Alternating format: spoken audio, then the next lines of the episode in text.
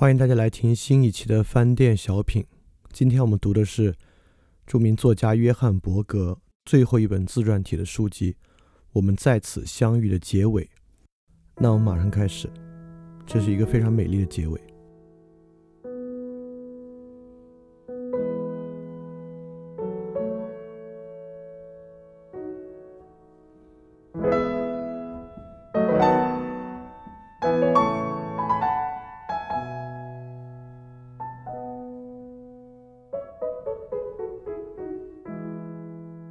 我静静地站在欧夜莺栖息的树下，静到它再次引吭歌唱。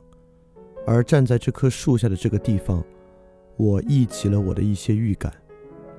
到处都有痛苦，而比痛苦更为持久且尖利伤人的是，到处都有抱有期望的等待。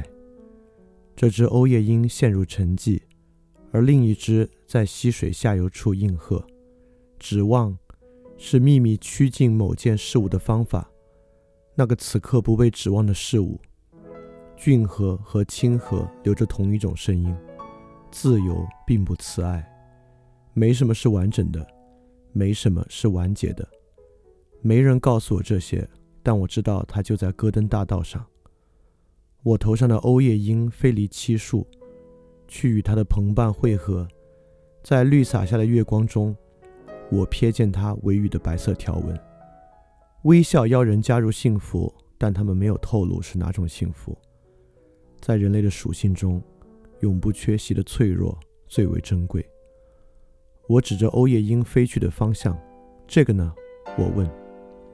那是仙女座，卡梅利亚回答道。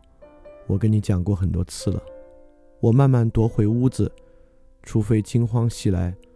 否则，黑暗总能减缓匆忙。还有很多时间，窗里没有亮灯。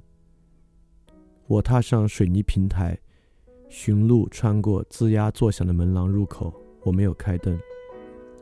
卧房的门半开半掩，从窗外洒进的微弱光线，像张灰网般拖着，照覆在床铺上。他们三人都睡了。奥雷克紧靠着父亲的胸膛。小手搁在他嘴上，唐卡卷贴着米克雷的背，一只鹅在黑暗中碰触我的手。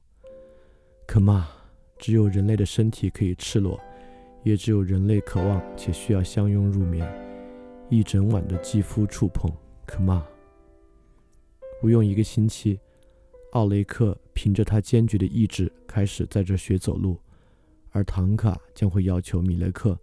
为他们的房子建一梯门阶。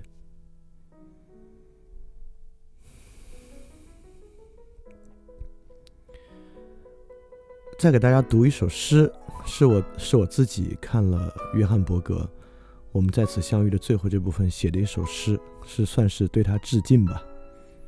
嗯，写的不算好啊，就给大家分享一下。潜入至深渊源。那发源的双核细致如缠白丝带，它们全心相拥，没入暗光深深向内收敛之地。到此，放弃你视为制服的所有，得以汇入行为未来的过去那微弱光中。那里被柔和并温暖的水包裹，而你被赐真正宽容之心。随后，快乐没入隐忧，而痛苦，它化为不易察觉。一闪而过的念头，到此，放生那条乳白无鳞的鱼，它身背你的尊严，飞快溯溪而出，你得以没入至暗，方得那不再属于你的真美。一只盛满源头苦水的杯，饮尽这水，打碎这杯，用那颗心蘸水，没入被希望干涸的脑海。这是无缘之缘的仪式，也是为最宽容之人的祭奠。